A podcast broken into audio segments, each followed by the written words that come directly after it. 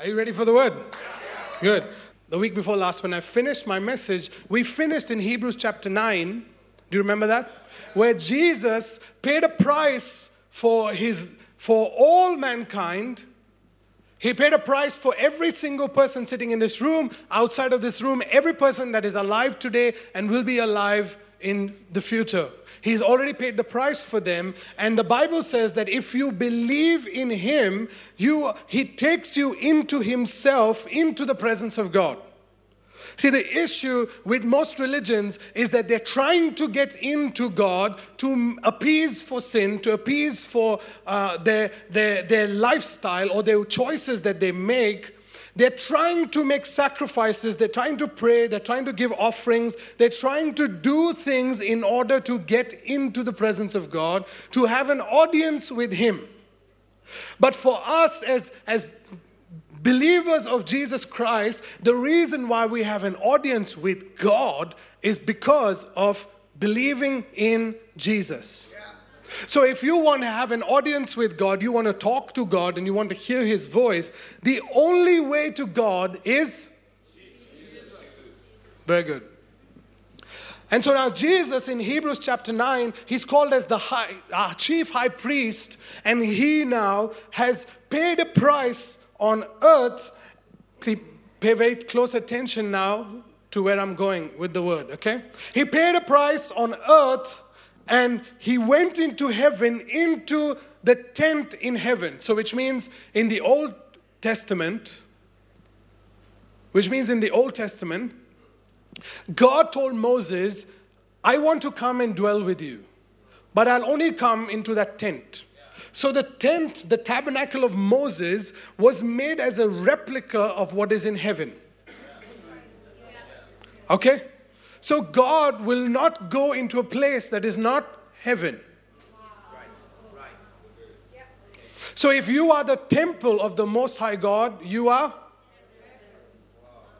Oh, come on now. So I'm not looking up to go to heaven, I'm looking. Right. Are you okay? So Jesus now, He pays the price, sheds His blood, dies, resurrects, goes to the Father. He goes into the most holiest place in heaven. He goes into that place and He offers His blood for all mankind so that you can now enter in to the most holiest place. Ladies and gentlemen, this is not by your own works. This is not by your offering, not by how many times you pray a day. It's nothing. It's got nothing to do with that. It has everything to do with what Jesus has done. Yes. So how do we do that? Is by believing that Jesus paid the price for me. He redeemed me from the curse of the law. He redeemed me from sin and death so that I don't have to live like a sinner anymore. I can live righteous before God, and I can stand before God face to face without feeling ashamed of myself. How many of you, when you start praying before God, actually go before God and say, God, forgive me of my sin. God, I repent. I'm such a sinner. God, I did not pray. I did not do this. I did not do that. How many of you honestly do that? Yeah, thank you for your honesty. But I want to tell you that there is a better way. The way is through the blood of Jesus. The blood of Jesus, the Bible says that it sanctifies you completely. It cleanses you of every sin, past, present, and future. Which means God sees your future sinless. Do you see your future sinless? Very good. Yeah. If you see your future as someone who has no sin, then you have right standing with God. Which means you don't have to pray 15 times a day. You don't have to fast in order to get something. But you get something in order so that you can fast. Are you with me? You don't do. You say, I need to live righteous. I can't swear. I can't say this, I can't make a mistake. Even if I do, God's going to punish me. No. God punished Jesus. Finished. If you believe in Jesus, there's no more punishment for you. It's called a free gift of salvation. It's a gift. You don't earn it. It's a free gift. God gave it to you so that He can be one with you. See, God's desire is for you to be with Him. 24 hours a day, 7 days a week. And remember, we're talking about the conscience. But for us as Christians, for us as people, we don't always have the knowledge of God's presence around us.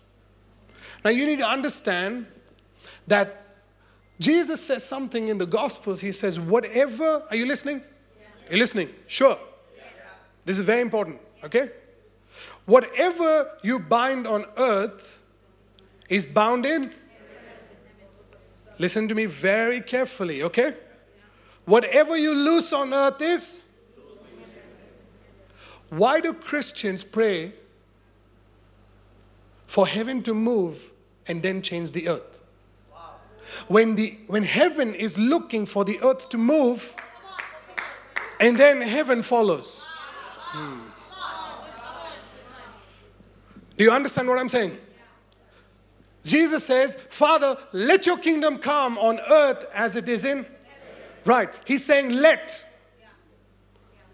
He's not asking him for permission. He's giving him permission.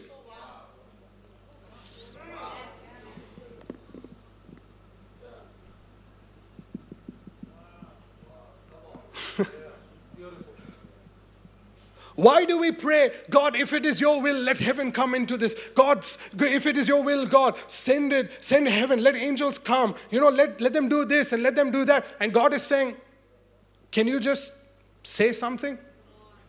Can you declare something? Can you take the first move so that heaven can back you up? See, you know, I've grown up in Christianity all my life. I've grown up in church all my life, my sister as well, all the kids. And I've seen some tremendous creative miracles, right? I've seen phenomenal things. I've been in meetings where cancers, tumors from people have fallen off their bodies on the stage. You know, I've seen people who came for prayer without the eyeballs in their socket, like it's empty, okay? And I've seen that after prayer,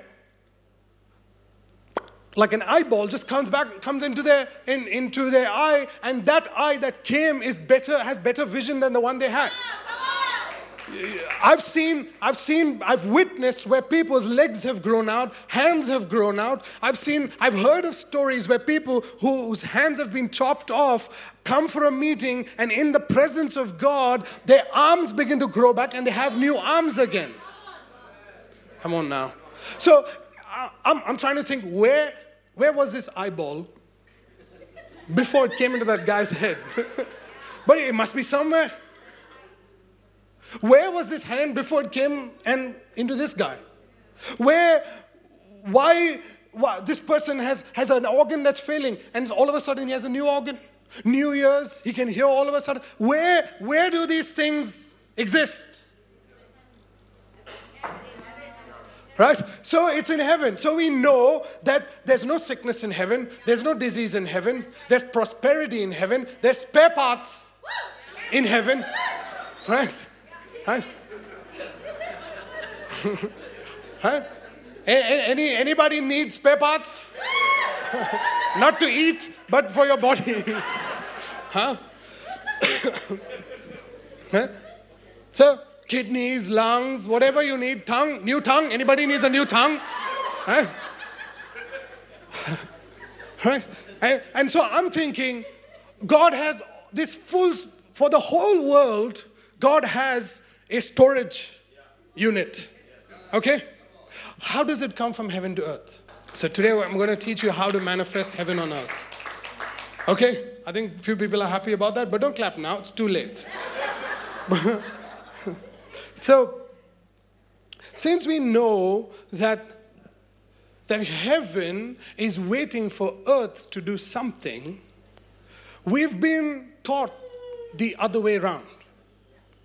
We've been saying, let heaven come and then bring transformation on the earth. But God is saying, you step out and heaven will bring transformation on the earth.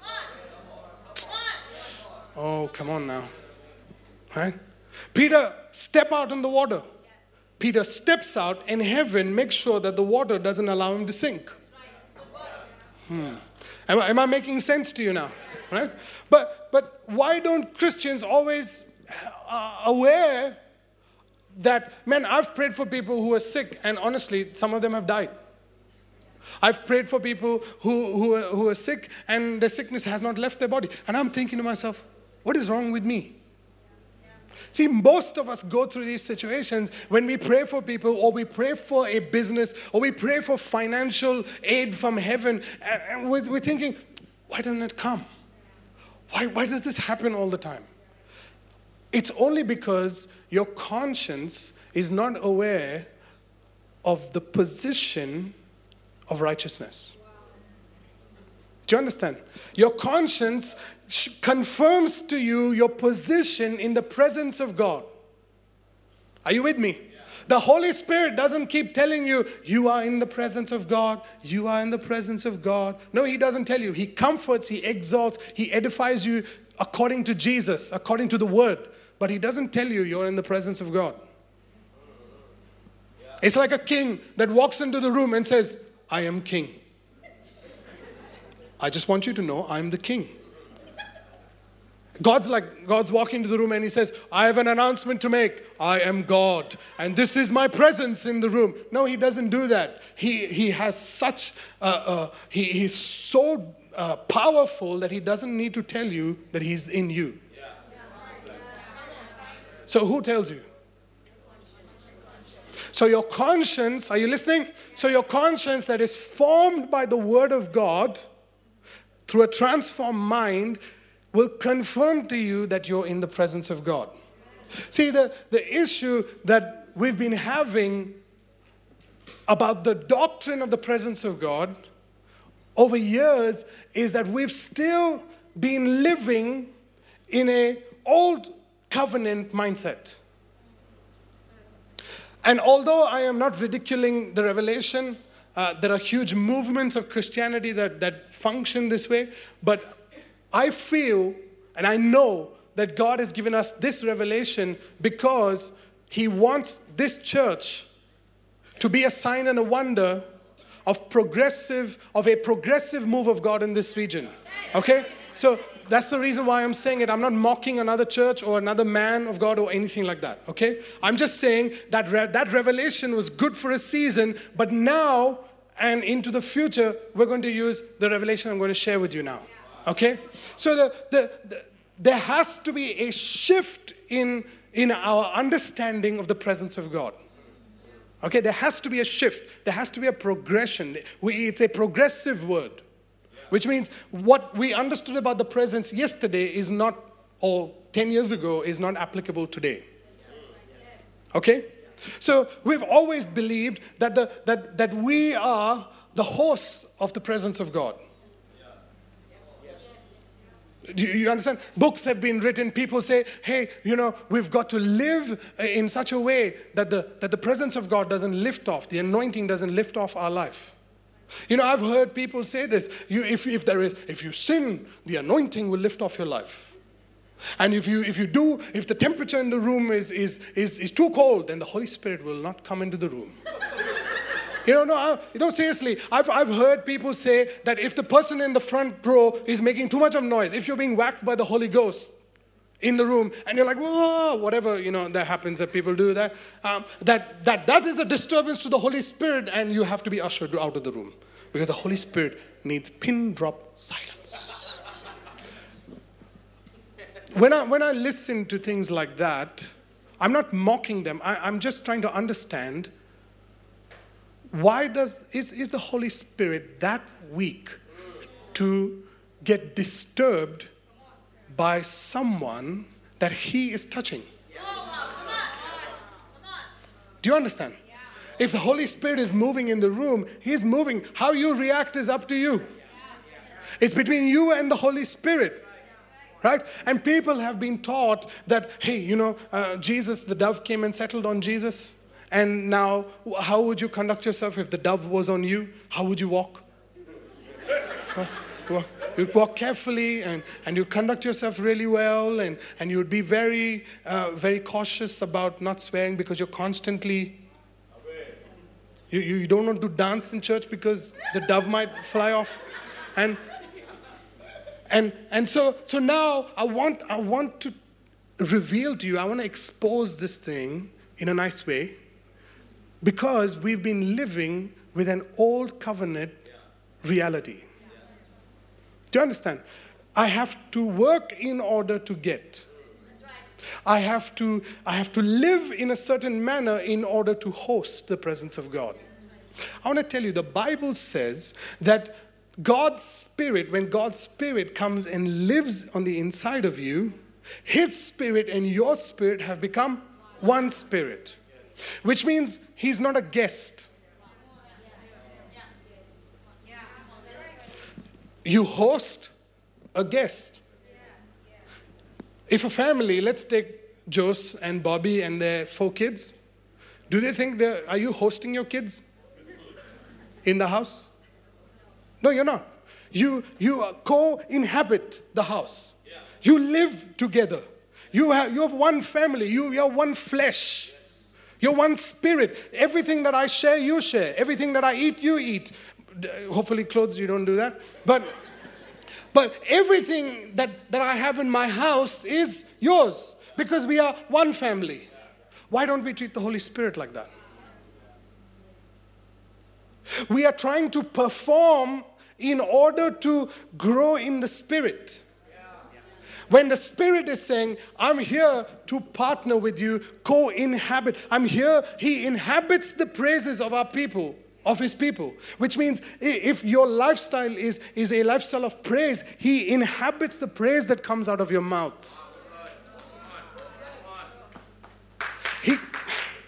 Thank you. Right? Do you understand what I'm saying? So there's an Old Testament, an Old Covenant reality that we've been trying to live our life under that causes us to perform in order to get a blessing from God. When the Bible says, and the new covenant reality that Jesus brought us into, it says, Christ in me, Christ in me, It's not Christ outside of me, the hope of glory. It says Christ in me. Where's Christ? Come on now. Where's Christ? So if Christ is in you, there is a hope for a manifestation of His glory.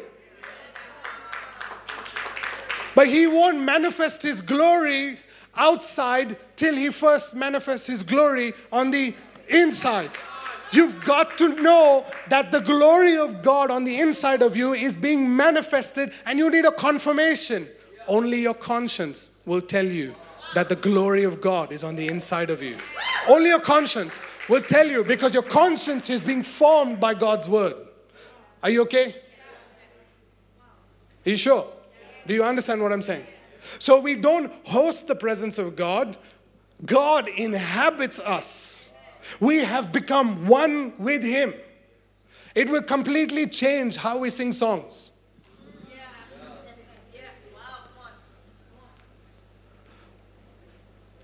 But if heaven is on the inside of us, there is a manifestation that needs to happen in order for us to see the miracle, to see the breakthrough.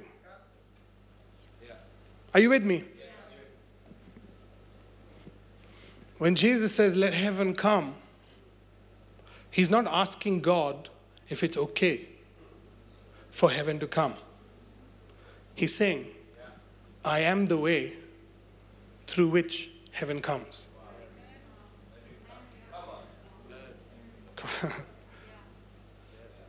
Yeah. See, that you know, we've said that it's the Lord's Prayer. Actually, it's not the Lord's Prayer, it's the disciples' prayer. He was teaching them to pray. It's actually your prayer. So if Jesus says, I am the way through which heaven comes, he's actually trying to say, oh, you're not getting it. I think 1 week and you've slowed down a bit. Huh? Are you fast? Yes. You're thinking fast, right? You're getting it. So you are the way through which heaven enters into the earth. You are key to heaven accessing earth. Heaven will not touch earth without you. Are you with me? Heaven will not come through an idol. It will not come through a church building. It will not come through lights. It will come through you and me. Sometimes people ask me, Pastor, you know, I'm praying, I'm fasting. Why do we don't feel God's presence?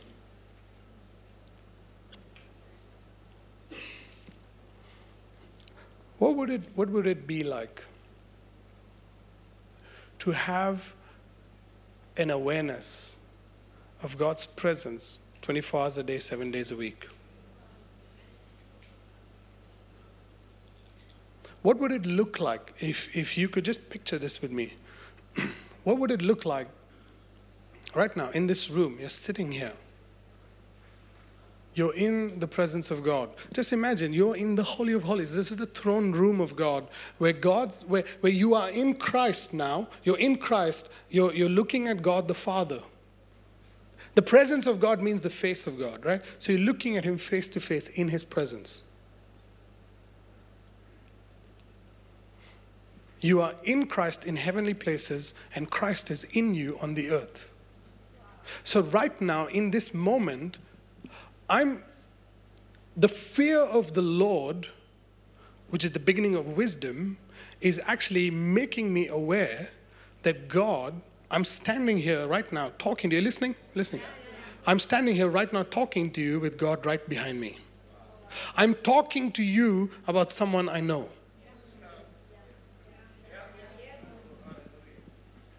You're listening to me, but actually he's talking through me. Do you understand? When you're worshiping God during a song, you're singing to him. It's not the band. It's not angels around. But you're in the most holy place, in the presence of God, and you're worshiping him. What do you think he does during your worship? What do you think he does when you're sitting here during the message? What do you think goes through his mind?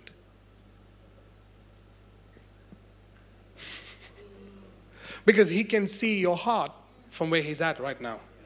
He knows exactly what's going through your mind, what plans you have, and what's going through, you know, what you want to eat after the message, you know, the plans, which movie you want to watch, all of that. He knows exactly what plans you have and what you're doing because you're in his presence.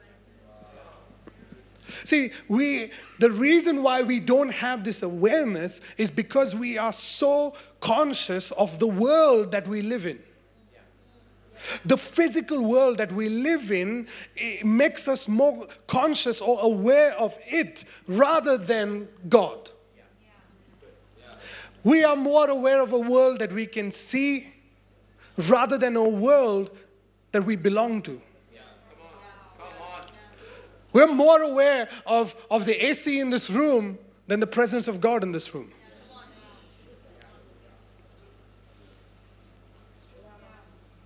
If you only knew, my gosh, for eternity, you'll be in this moment of the presence of God. In heaven, for eternity, forever and ever and ever. You'll be in the presence of God, just worshiping him, looking, beholding at his face. For eternity, you're not going to worry about your bills.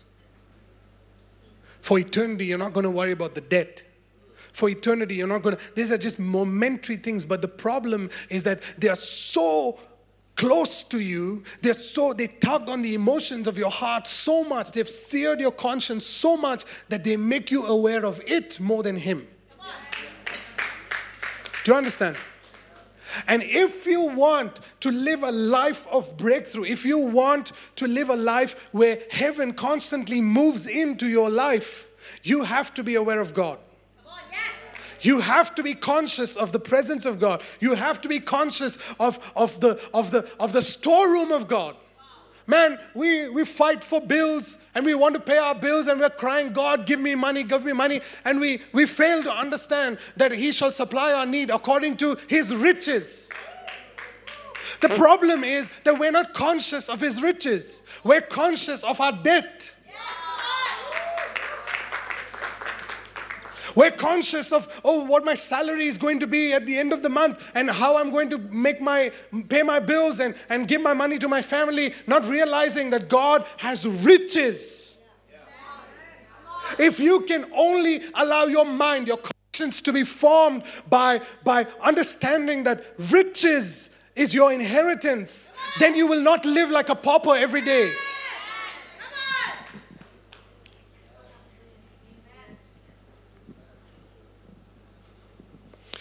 The issue is consciousness.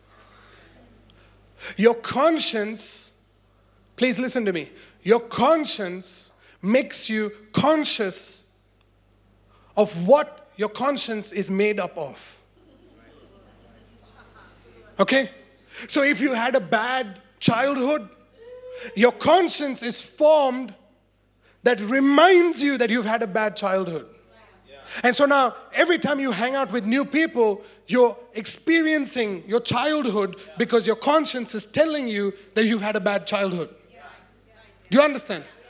But if that same conscience was to be renewed by the Word of God and your identity is formed by God's Word, now your conscience has been renewed and now you're more aware of God than you're aware of your past.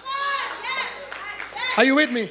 It doesn't matter what you've done in the past. All you need is your mind to be renewed, transformed by the Word of God. And if your mind is transformed by the Word of God, now you're more aware of God and heaven and everything that heaven has to offer you so that you can bring transformation in your life. Are you with me? Are you sure?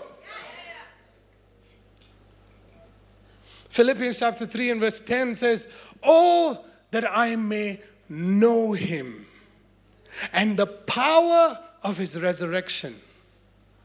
That word know in Greek means to know, to gain knowledge. Okay, knowledge is consciousness. Are you with me? Maybe you don't know what consciousness means.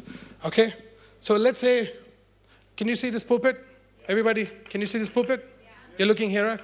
Right? I just made you conscious of the pulpit. Okay? It's that simple. Your conscience is formed by just something as simple as that. So if you were to come on the stage, you would avoid the pulpit. You got it? Why? It's because your conscience is telling you and it's confirming to you that pulpit can do damage to you if you bump into it. Do you understand? Very simple. Now you get it, what your conscience is? And your conscience makes you conscious of what is in the conscience. Right? So the word know in Greek is, it means to gain knowledge through first-hand experience. Okay? Consciousness is gained through first-hand experience. Okay? It's a teaching today. But trust me, it will ease up and it'll be awesome at the end. Okay? I need to set the platform for you. To know something means to be conscious of it, to be aware of it. Okay? It's like Gabriel coming to Mary and saying, "Highly favored one." God, I'm going to paraphrase the whole thing, okay? God wants to bless you with a son, and His name is Jesus, and He is the Son of God. So her question to Him is, how can this be since I do not know a man? See, her conscience told her, her conscience was formed saying, in order for you to have children, you need to know your husband.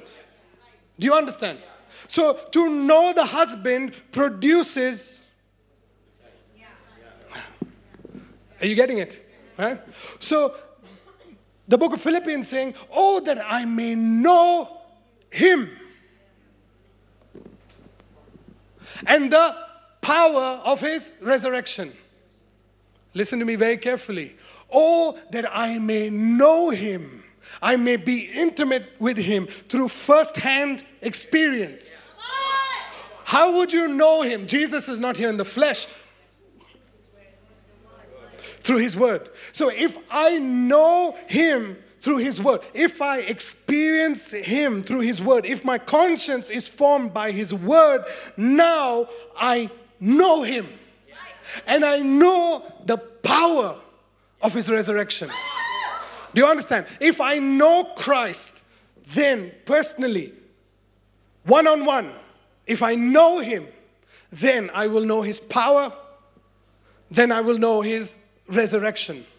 Oh, come on. Come on. I want you to get this, guys. This will set you free. If you know Christ by his word, if you apply his word, you have first-hand experience. For example, you go into the office and you're in the office and you see somebody sick and the Lord gives you, listening, the Lord gives you a word saying, pray for that person. And when you step out of your comfort zone and you pray for them and you say, hey, I'm just going to pray for you in Jesus' name, and the person gets healed. Whether the person gets healed or not, it's immaterial. The fact that you've just, in obedience, you've stepped out and obeyed his word, now you know him. You know him. And now, because you know him, His power begins to flow out of you, and every dead situation gets resurrected because you know him. Oh, that I may know him and the power of his resurrection. You want to raise the dead? Know him. You want to cast out demons? Know him. You want to cleanse the lepers? Know him. You want money in your bank? Know him. You want your business to prosper? Know him.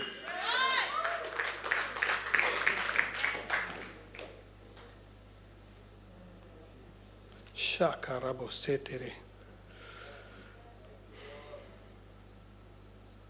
Let's go to 1 John chapter 2. And we'll read from verse 1 to 6. Pay close attention to the words, okay? Yeah. It says, my dear children, I'm reading to you in the ESV version, okay? My dear children, I write this to you. Sorry, this is the NIV. I write this to you so that you will not sin. He's writing the word to you so that you don't sin. But if anybody does sin, we have an advocate with the Father, Jesus Christ, the righteous one. He is the atoning sacrifice for our sins, and not only for our sins, but also for the sins of the whole world. Which means Jesus, when he died on the cross, he paid the price for everybody living. Every single human being on this planet, Jesus has paid the price for them. Whatever religion you are, it doesn't matter. Jesus has paid the price for you. Just think about that. Every single human being on the planet, when you go to the office, that boss that nags you, Jesus has paid the price for him. Huh? When you drive on the road and you're somebody flashing you from the fast lane at the back, Jesus has paid the price for them. The same price that he paid for you, he paid for them. Verse 3.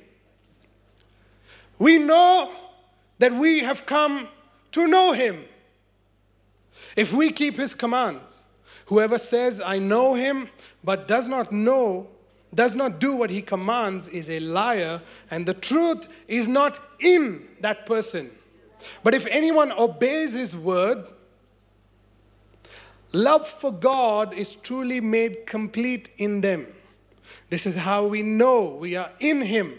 Whoever claims to live in him must live as Jesus lived. Verse 3, we know that we have come to know him. How can you know that you have come to know him? How can you know that you know? One knowing is enough, right? How can you know that you know him? Think about it. This is why I said pay careful attention to the word.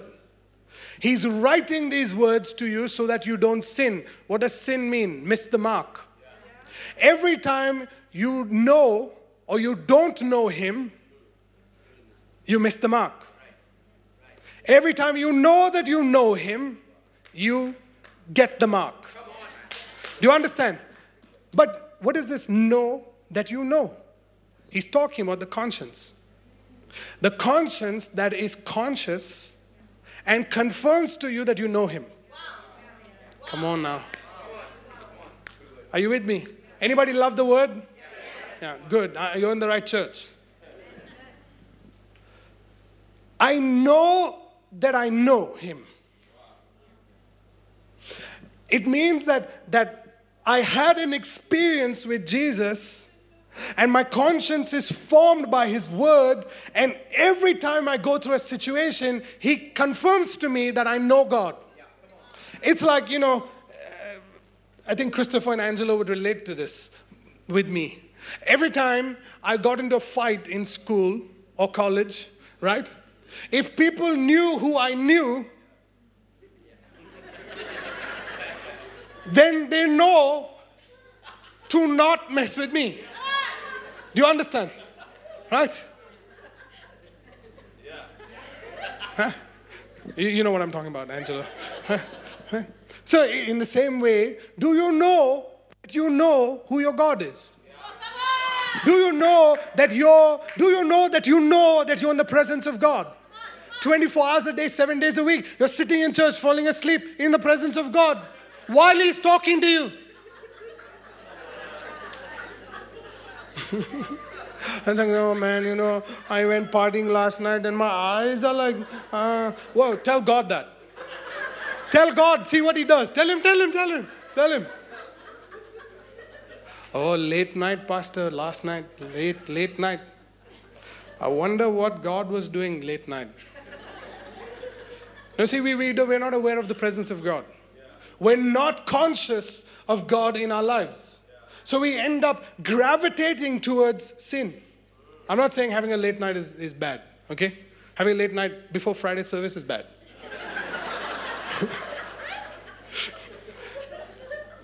It's just that you come to church and either you search or you fall asleep.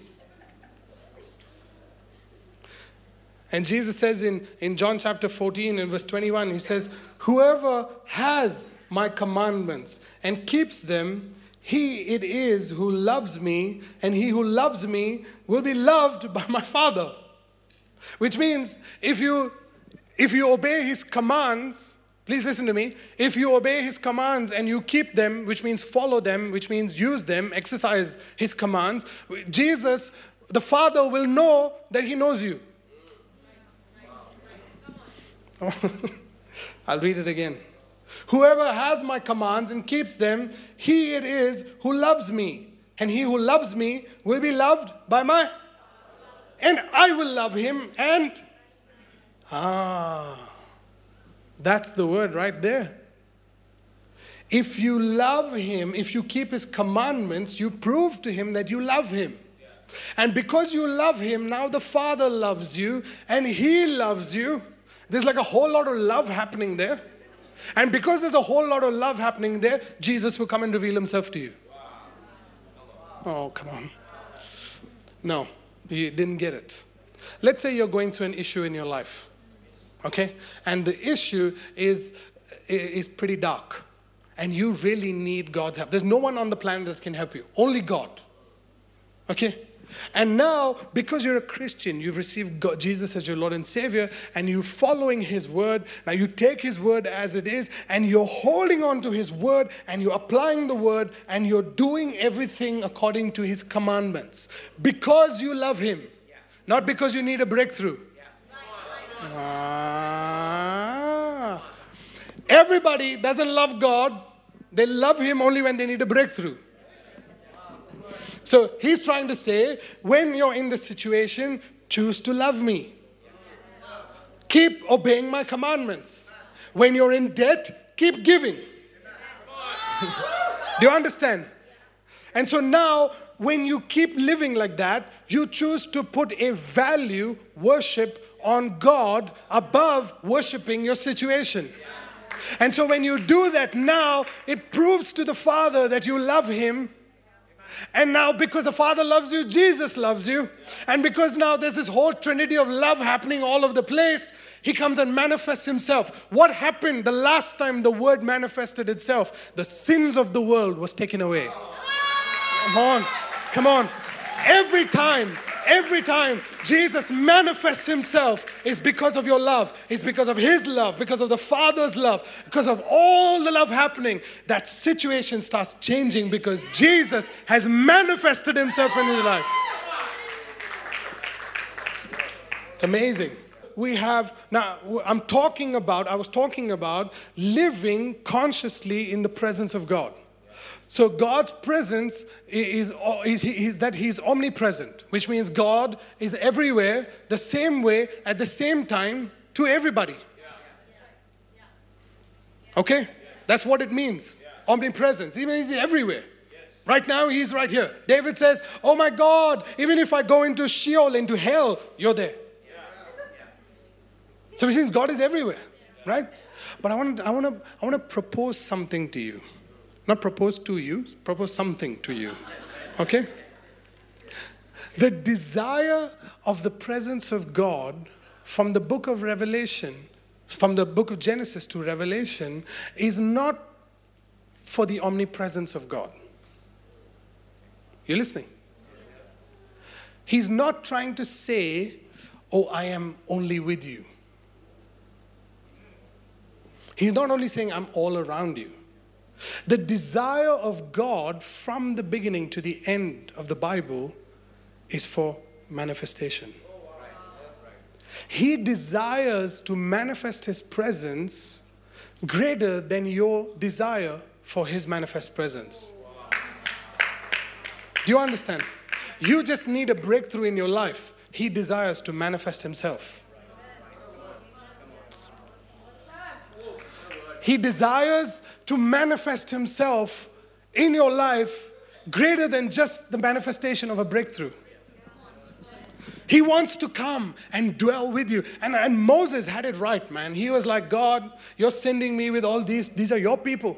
You're sending me with them, but you're not telling me who's going to go with me. And He says, my presence will go with you. And you see the manifestation of the presence. It's a cloud by day, fire by night. It was proof that God was with him. He says, how would everybody know that you are with me unless you manifest your presence? You need to understand that God desires manifestation more than anybody on the planet. He wants to come and live in you and through you as you. He wants to come and live in you. He wants to live through you.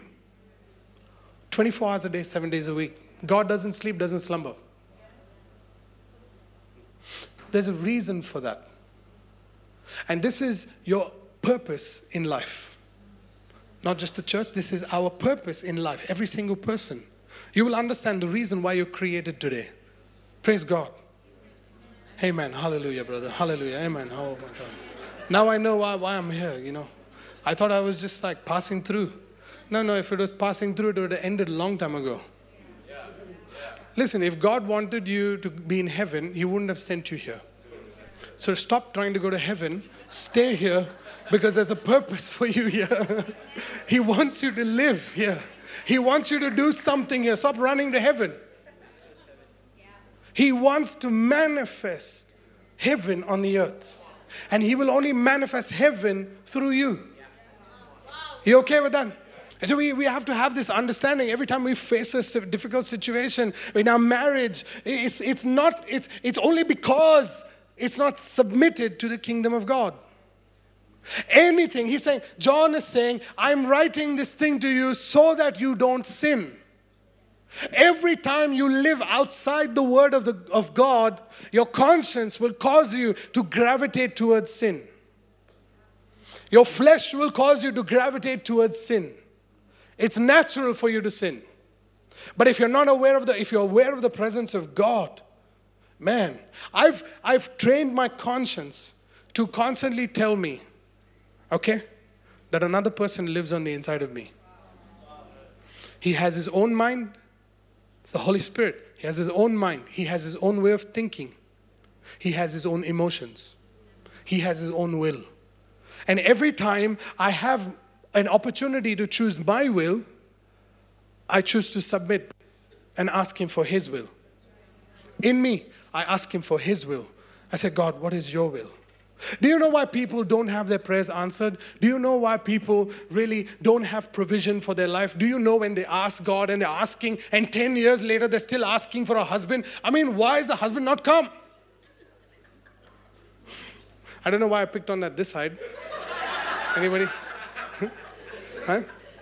For 10 years you've been praying, God, give me a husband, give me a husband. And God is saying, stand up and look.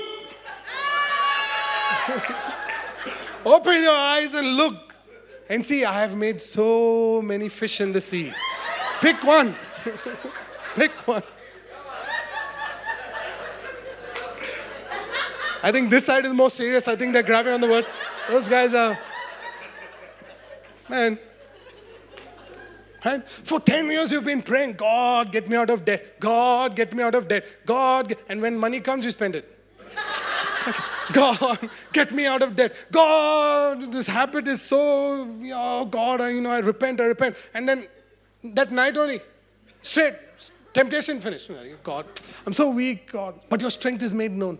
I was like, how do you live like that, man?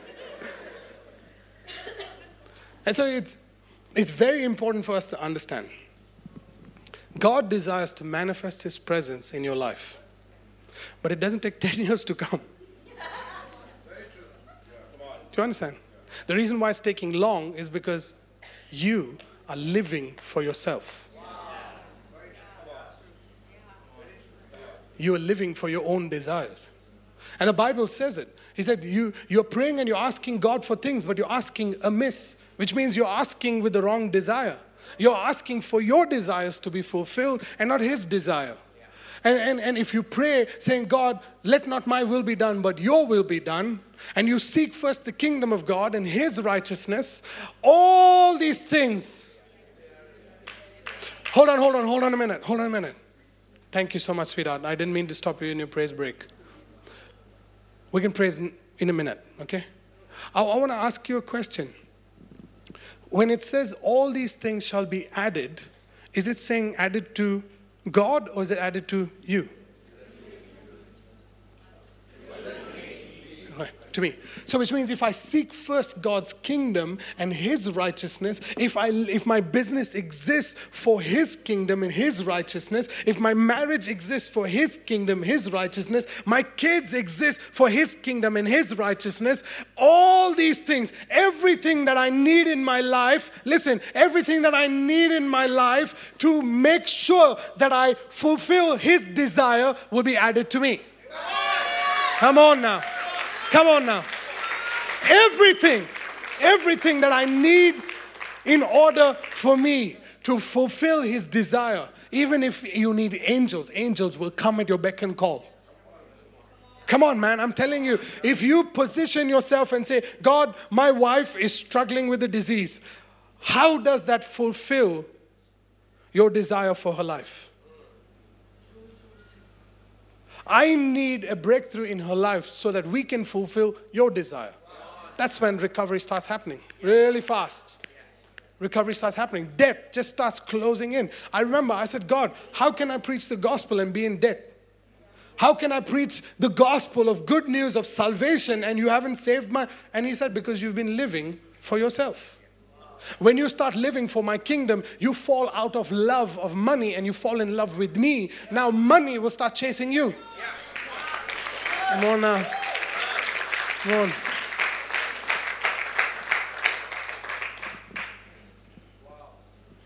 You okay? Yes.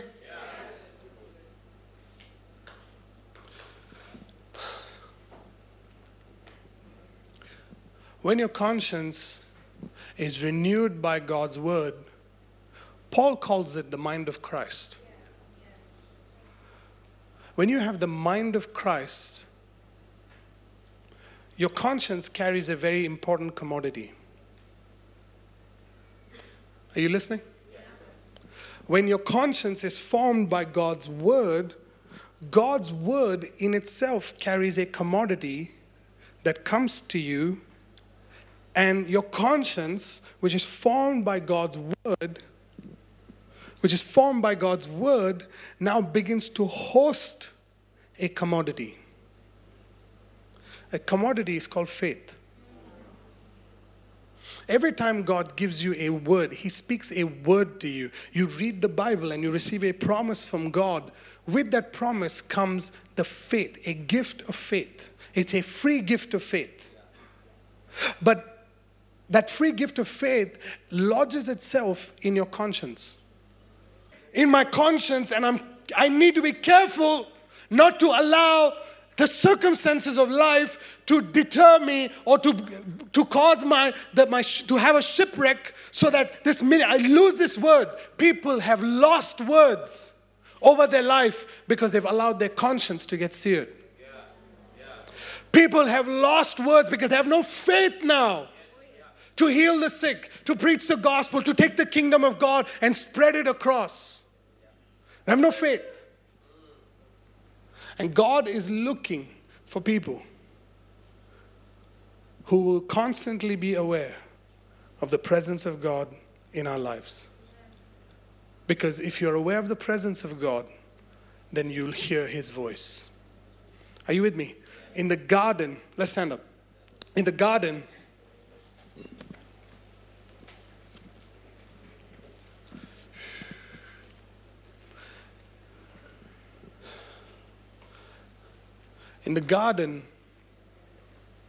Adam and Eve were aware of God in the room. So did all the other animals. Adam and Eve were aware of the presence of God in the garden. So did all the trees. So did all the animals. Moses, on the mountaintop for 80 days, 80 nights, he was in the presence of God, and the Bible says that his face began to shine like the sun. Something changed in Moses. His face, something changed because he was in the presence, in the omnipresence of God. I want to ask you, who knows that God is in you? Who knows? We're all in the kingdom of God. The animals, the trees, the banks, there are businesses, there are the families, there are finances. Who knows that you carry the presence of God? Come on, man. If you yourself don't know that God's presence is in you, everything around you will not know that the presence of God is in you. If the things around you don't know that God is in you, you will have no authority over the circumstance. Oh, come on. First thing, do you know that you know God? In order for you to manifest the presence of God in your life, everything around you needs to know that God is in you.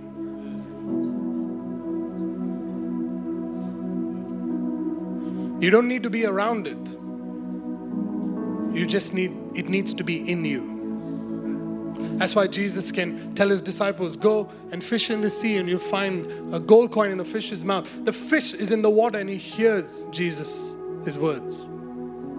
There's no limitation when you're in the kingdom of God. There's no limitation for your problems. There's nothing should be able to limit you today. The reason why we're limited is because we're not aware of the presence of God. If we're not aware of the presence of God, we don't create a value for His presence in us. We create a value for His presence around us. That's why we worship and we worship and we praise God and we sing and we dance and we do all of that. But what about the presence of God in us? He's not making an announcement to you telling you that He's there. But are you aware of Him? Are you aware that heaven is on the inside of you? Are you aware that heaven wants to manifest itself through your life?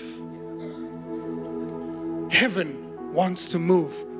Your breakthroughs, God is waiting for you to take the first step. He's waiting for you to take the first step and say, let heaven come. Let heaven come.